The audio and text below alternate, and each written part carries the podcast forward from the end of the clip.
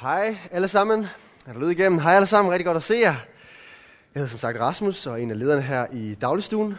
Og øh, vi har gang i en mega spændende serie, som Rasmus lige har sagt. Øh, en serie, vi kalder Kristne tager fejl. Hosa, smosa. Den kommer her, der. Øh, ja, med indvendinger imod kristendommen som øh, er fem indvendinger, vi tager fat på her, som virkelig, virkelig er spændende, og vi har haft nogle øh, spændende temaer allerede om kristne er intolerante, regelbundne og uvidenskabelige. Og næste uge får vi besøg af legenden Michael Nygaard. Ham kan vi godt lide her i dagligstuen. Han er mega dygtig og mega sjov, og han skal tale om, at kristne er dobbeltmoralske. Men i dag er det altså, om kristne er snæversynet, vi skal se på. Og det er sådan en ret grineren indvending, synes jeg selv. Øh, for at være snæversynet, det betyder jo, at man ser ting som man vil se tingene, og kun sådan, som man vil se tingene. Og at man ikke helt vil se sandheden i øjnene. At man på en eller anden måde har sådan nogle skyklapper for øjnene. Og øh, det der sådan begreb skyklapper, i dag er det sådan blevet en talemåde, men er nogen af jer, der ved, hvor det kommer fra, det med skyklapper? Ja, det er heste! I så det allerede deroppe. Okay, hvor mange hestepiger har vi henne, eller tidligere hestepiger? Ja, fedt man. I'm a proud, independent, black horse woman. Yes and very proud. Det skal I ikke skamme sig over, det er godt. Øh, og øh, det er nemlig sådan med de heste her, at øh, de skyklapper der, det er sådan nogle, man har på dens hovedtøj, så hesten ikke kigger sådan rundt på alt muligt sådan ude i siderne og bliver bange for det. Sådan, åh oh, nej, et træ! Jeg må hellere øh, ryste den her menneske af mig og sparke hende i ansigtet eller et eller andet, ikke? Øh, så derfor har de skyklapper, sådan at den ligesom kan holde fokus, og så ser den kun det, den ser der. Ikke? Og på samme måde kan man sige, at det er med mennesker nogle gange. At vi øh, kan være sådan snæversynet, at vi ikke vil se hele sandheden, at vi øh, sådan er overbevist om et eller andet grineren. Øh, og det kan det altså godt være nogle gange. Altså, for eksempel, hvis man nu rent faktisk tror, at DC laver bedre film end Marvel, øh, så er man jo lidt dum, ikke også? Og så kan det være, at man kun fokuserer på Dark Knight-trilogien, men hvad med alle de andre film, ikke? Og problemet er jo, at man øh, ikke forholder sig til alle fakta. Eller for eksempel, hvis man nu tror, at Brøndby er Danmarks bedste fodboldklub, øh, så fokuserer man jo kun på de få lyspunkter, der er, Ras. Og øh, man nægter at snakke om, at de lige har øh, tabt til selve Midtjylland. Og igen, man øh, ser ikke alle faktaerne i øjnene.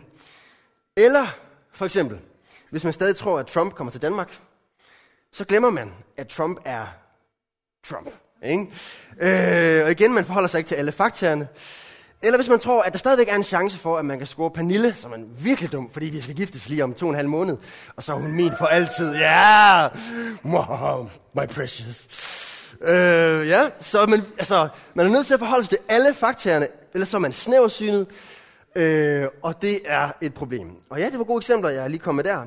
Øh, det ved jeg godt, du tænker. Øh, og øh, det her, det gælder ikke kun sådan nogle dumme mennesker, der tænker sådan nogle ting, men det gælder jo nok et eller andet sted os alle sammen, at vi kan være farvet eller snævsynet med et eller andet. Så lige for at komme i gang, så kommer der her et spørgsmål, som man lige kan snakke med sin sidemakker om. Og det her spørgsmål det er sådan et, der er sygt svært at svare på, men også lidt sjovt. Øh, nemlig, hvornår kan du være snæversynet? Prøv at spørge din sidemakker om det.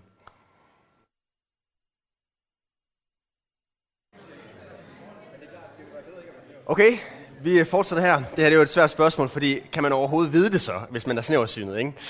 Øh, men alligevel kan vi måske godt kende til nogle af vores svagheder. Okay, så anklagen i dag er altså, at kristne er snæversynet. Altså at kristne, vi her i kirken, ikke forholder sig til alle fakta. Øh, at de nægter at se videnskaben i øjnene og øh, bare ser alt i verden ud fra troen. Og man nægter at følge med tiden, og det på en måde er, som om man stikker fingrene i ørerne og bare synger, Jesu lille lam, jeg er. Øh, ligesom faktisk, øh, jeg har hørt en historie om Pernille, dengang hun var en lille pige. Så øh, sad hun i sandkassen, hun var helt lille, ikke også? Og så sidder hun der, mens hun leger i sandet og synger, O du Guds lam, med korset skam. Sådan en rigtig hellig lille pige der. Okay, hold da fast. Og øh, anklagene er her er altså, at det på lidt den samme måde er, at kristne er som små børn, der ikke helt har fattet tingene og ikke vil se sandheden i øjnene, og øh, kun ser alting ud fra troen. De kommer i deres kirker, de læser deres bibel, og et eller andet sted er de blevet hjernevasket ind i alt det her. For eksempel, hvis man bliver rask, så forstår kristne det som om, at det er et svar på deres bøn, at Gud har helbredt dem. Men i virkeligheden er det jo bare fordi, at medicinen virker. Eller kristne lever deres liv på bestemte måder. De øh, har ikke lyst til at drikke sig fuld, eller have øh, sex før man er gift, og så videre, og fordi de tror på, at de skal stå til ansvar over for en større magt. Men der er jo ingen større magt, der er jo ingen Gud. Det er jo tydeligt. Eller, hvis nogle af de kristne dør, så fortæller de hinanden, at de skal leve evigt, og de skal se hinanden igen. Men det er jo tydeligt, at der ikke er noget efter døden, at man jo er død. Og derfor er de kristne snæversynet, og de skulle tage at åbne deres øjne og komme af med de der skyklapper. Det er altså et eller andet sted indvendingen her. Og jeg synes øh, faktisk, at det her det er måske en af de mest grineren indvendinger. Fordi at den et eller andet sted er sådan lidt nem at svare tilbage på. Øh, modsvaret her er nemlig at svare, hvad med dig selv? Øh, altså, tror du virkelig selv på, at du ikke selv er snæversynet et eller andet sted? Tror du virkelig på, at øh, dit verdensbillede ikke øh, er ligesom det, du forstår det hele ud fra, og der er ikke også noget, er noget snævert ved det? Det gør alle da. Hvis du er kristen, så ser du verden og dit liv ud fra det kristne billede, at der er en Gud. Hvis du er ateist, så ser du verden ud fra et naturalistisk synspunkt. Altså, at der ikke er noget større, øh, nogen større mening med livet.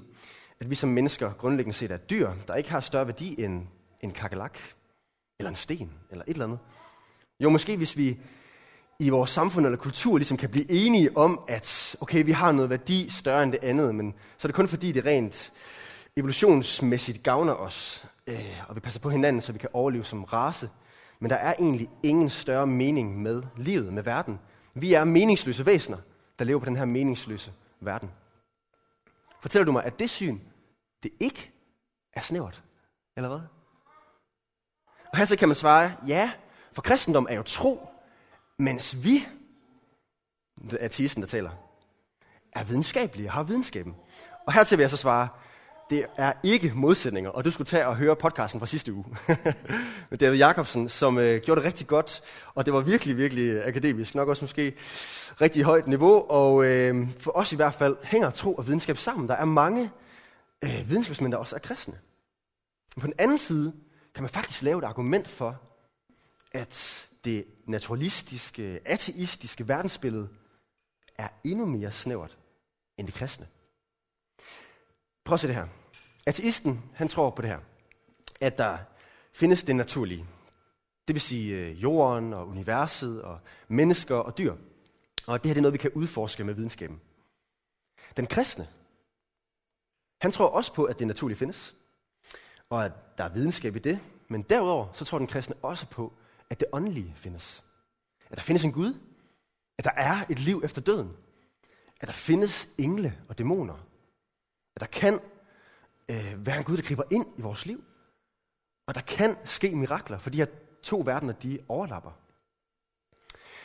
Og hvis man ser det på den her måde, så kan man jo egentlig godt vende indvendingen øh, fra ateisten tilbage mod ham selv og spørge, hvem har i virkeligheden det bredeste syn på virkeligheden?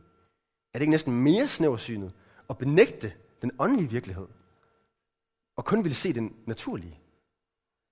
For eksempel, Dengang jeg oplevede mit kald, som jeg ved, at flere af jer har hørt, til at blive præst, som jeg oplevede, det var et kald, kalder jeg det. Altså, at Gud sagde til mig, at jeg skulle blive præst. Øh, jeg havde en stærk sådan, fornemmelse, meget, meget stærk fornemmelse, da jeg sad for mig selv og bad på et tidspunkt, øh, som 16-årig, om at blive præst. Og oplevede på en eller anden måde, at det var fra Gud. Og tog så til en gudstjeneste bagefter og stod under lovsangen og blev i tvivl om, om det var Gud, der havde, havde givet mig det her eller ej. Og så kommer der en dame op og har et ord fra Gud, fra mikrofonen der, og siger, at at en af os under lovsangen var i tvivl om, om vi havde hørt fra Gud eller ej. Men nu vil Gud understrege, at han har talt til dig. Øh, kunne det ikke være, at der var noget mere end bare det naturlige på spil her? Eller for eksempel dengang jeg bad for en ven på krykker, som havde forstudet noget i sin fod, så han ikke kunne støtte på foden. Og øh, vi beder for ham, og han smider krykkerne og løber på sin fod og sit ben der. Kunne det ikke være, at der var noget mere på spil her, end bare den naturlige? Eller for eksempel dengang en pige fra min gymnasieklasse faldt død om og blev vækket til live, fordi der var en hjertestarter, som hun kunne blive vækket til live af. Øh, og det var blevet sat op den samme morgen af en kristen sekretær på gymnasiet. Fordi hun har haft en drøm i løbet af natten fra Gud, om at hun skulle gøre det. Kunne det ikke være, at der var noget mere på spil her, end bare det naturlige? Eller for eksempel den her bog, som vi som kristne tror på, hvor der er så meget påvirkning i vores menneskers liv. Også når man ser på den selv. For eksempel det med, at der er over 300 profetier i det gamle testamente om Jesus, som han skulle opfylde, og han opfyldte det. Og der er bevist, at det er skrevet før. Kunne det ikke være, at der var noget mere på spil her i den her bog, end bare det naturlige?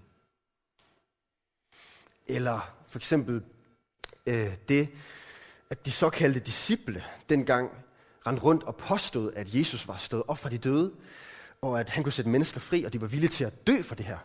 Også selvom, at de jo ellers ville have vidst, at det var en løgn, hvis det var. Kunne det ikke være, at der var noget mere på spil her, end bare det naturlige? Eller for eksempel den måde, jeg og de andre kristne her i dagligstuen oplever at møde Gud på. Gang efter gang. At han taler til os. Igennem det, vi læser i Bibelen. Igennem det, vi opmuntrer hinanden med. Igennem bøn og så videre. Og at vi ja, føler os mødt af Gud og opmuntret af Gud på den her måde. Kunne det ikke være, at der var noget mere på spil her i dagligstuen, end bare det naturlige? Her kommer et spørgsmål mere, du kan stille din sidemarker. Og det lyder sådan her. Hvad har du oplevet af overnaturlige ting? Og det kan være, at man ikke har noget. Det er fair. Det kan være, at man har noget, men man tænker, hmm, måske, måske ikke. Det kan være, at du har noget, hvor du bare ved, det der, det var vildt, mand. Okay? Prøv at dele nogle historier. Spørg din sidemarker.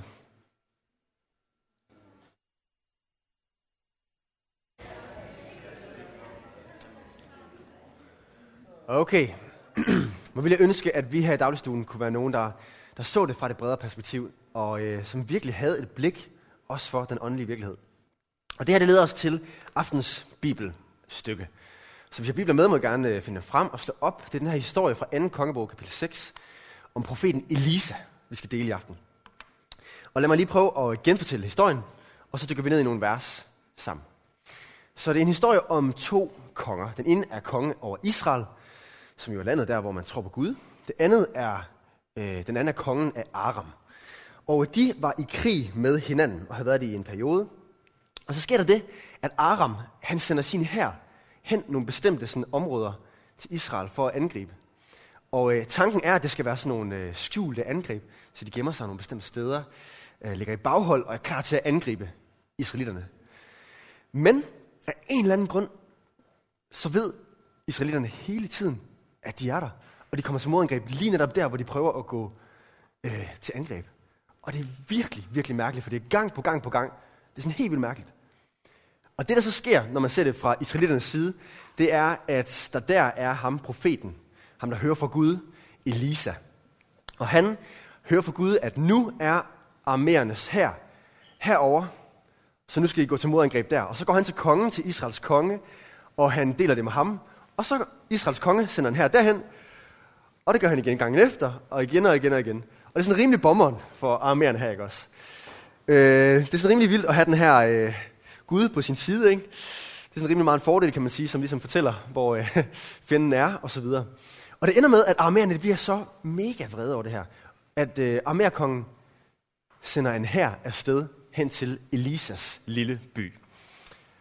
Og det er så her, hvor vi øh, hopper ned i øh, historien i vers 15. 2. kongebog 6 og vers 15 her. Der står, da gudsmandens tjener, og gudsmanden er ham her Elisa, der hører fra Gud hele tiden, da han havde en tjener, og da han tidligt næste morgen gik ud, opdagede han, at en herstyrke med heste og vogne havde omringet byen. Det er sådan en rimelig dårlig morgen, ikke også? sådan en rimelig dårlig ting at vågne op til. Jeg ved ikke, om du har prøvet nogle dårlige morgener med dårlige hår, og der er ikke mere kaffe og sådan noget, men det her, det er altså rimelig voldsomt. Der er en kæmpe her, der har omringet byen, ikke også? Okay, vi dør. Det fortsætter her. Den unge mand spurgte ham, altså profeten her, Ak, herre, hvad skal vi gøre? Ikke også? Det er ude med os. Vers 16. Men han sagde, frygt ikke, der er flere på vores side end på deres. Øh, nej. altså, er du dum, eller hvad? Der er en kæmpe her, der har omringet os. Og vi er her i den her lille by. Der er overhovedet ikke flere på vores side. Det giver ingen mening, det du siger. En kæmpe her lige der. Ja, men sandheden er, at hvis du lukker dine øjne, så begynder du at tro på løgne. Den unge mand her, han troede, at, det var, at de var ved at tabe. Øh, Han begynder at tro på den her løgn. Men der står her i vers 17, så bad Elisa, Herre, åbn øjnene på ham, så han kan se. Og det er måske den samme bøn, vi har brug for at bede. Gud, åbn mine øjne. Gud, tag skyklapperne af, og hjælp mig med at se det fra dit perspektiv. Så står der, at Herren åbnede den unge mands øjne, og han så, at bjerget var fuld af ildheste og ildvogne rundt om Elisa. Altså, der var en åndelig virkelighed. Ildvogne og ildheste. Det skal måske forstås sådan, at der var engle, der ligesom red på de her, eller et eller andet, ikke? Også en åndelig virkelighed med en hær, der beskyttede dem. Øh, der var en åndelig krig.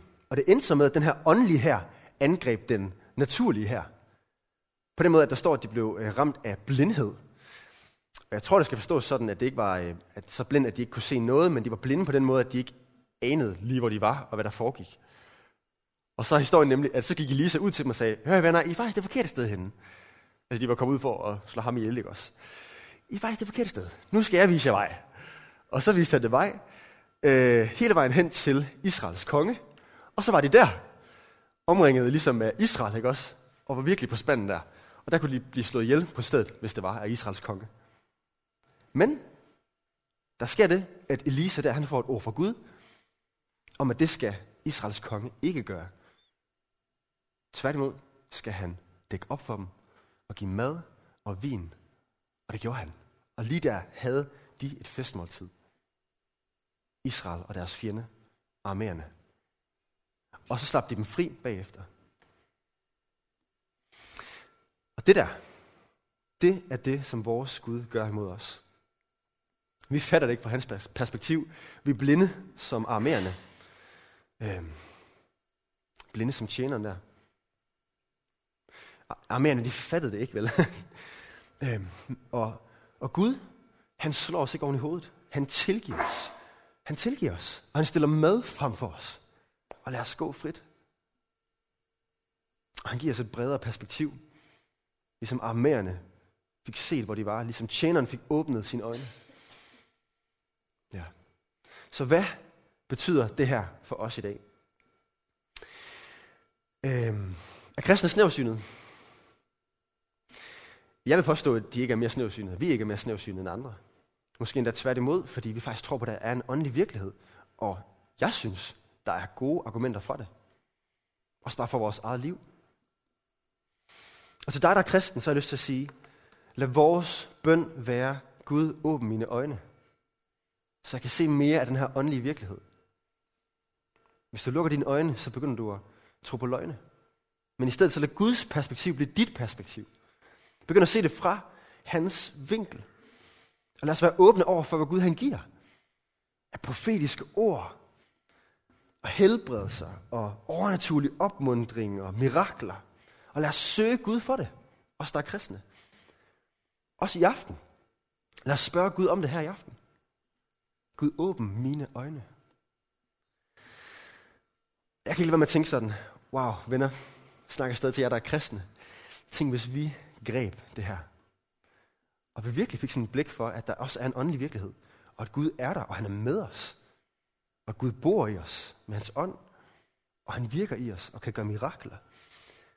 Tænk, hvad der ikke kunne ske på vores studier, arbejdspladser, vennegrupper. Øhm, tænk, hvor meget vi kunne bringe Gud på banen. Tænk, hvor mange gode snakker vi kunne få om tro. Tænk, om ikke der ville være flere mirakler, vi kunne opleve. Tænk en gang, ikke? Lad os bede den bøn. Gud, åbn vores øjne. Fjern skyklapperne for mig. Lad mig se mere af dig og din virkelighed. Og senere i aften har jeg tænkt mig at øh, komme op her igen og spørge, om der er nogen af jer, der har fået et ord, I måske skulle dele med os andre. Det tror vi på, det oplever vi flere gange her i dagligstuen. Og det vil vi særligt bare lige lægge op til i aften. Øh, så prøv at tage det med her resten af aftenen og lyt til Gud. Er der noget, du skal dele? Vi tror på, at han taler. Og til dig, der ikke helt ved lige, hvor kristen du er. Det her er min bøn for dig i aften. Må Gud åbne dine øjne. Må han lade dig se, at der er så meget mere. At der virkelig er en Gud, der elsker dig. At han døde på det her kors. For dig. At vi fortjente at hænge der, på grund af vores oprør mod Gud, Men han valgte at gøre det i stedet. Fordi han elsker dig og mig så ufattelig meget. Og han kan give dig det meningsfulde liv, du leder efter. Og du er ikke bare et eller andet dyr uden nogen mening. Og det hele er ikke meningsløst. Men der er en Gud, der har skabt dig og elsker dig. Og han kalder på dig nu. Han kalder dig tættere ind til dig. For at have en relation med dig. Og han slår os ikke ihjel, som vi ellers skulle fortjene, men han stiller mad frem for dig. Han indbyder dig til måltid, tilgiver dig og sætter dig fri. Det er vores Gud. Det er ham, som vi her i dagligstuen har mødt. Og vi tror på, at du også kan møde ham her. Og det mad her, som Gud han stiller frem for os i aften, det er nadveren. Og vi skal holde nadver sammen nu. Det står hernede, og vi skal kaste os over det lige om lidt. Og øhm, nadveren er på en eller anden måde en måde for os at sige, at vi vil have del i det her. Vi vil have del i Guds perspektiv og se det med, altså uden skyklapperne. Øhm, så vær velkommen til at komme og tage del i nadveren. Brødet symboliserer Jesu krop, og blodet, øh, hvad hedder det, saften af Jesu blod. Og ligesom brødet blev brudt, som jeg går ned og gør lige om lidt, så blev Jesus brudt for os. Han blev knust for dig og mig, fordi han elsker os.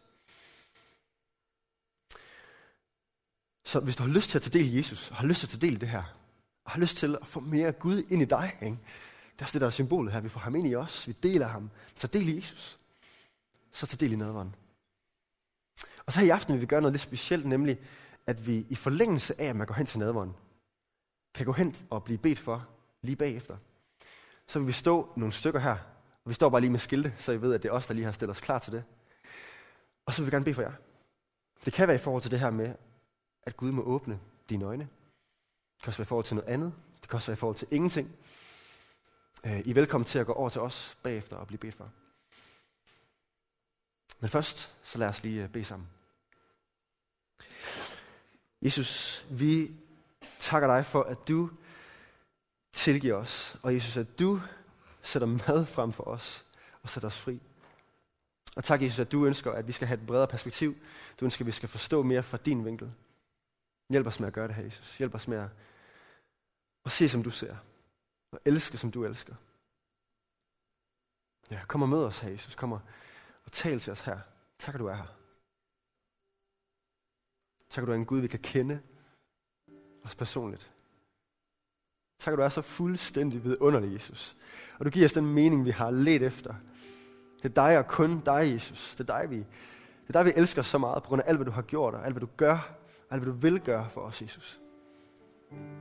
Ja, tak for din tilgivelse og din kraft, som sætter os fri. Vi elsker dig. Og vi ønsker at tage del nu i din nadver. Vi takker dig for, at du blev brudt for os.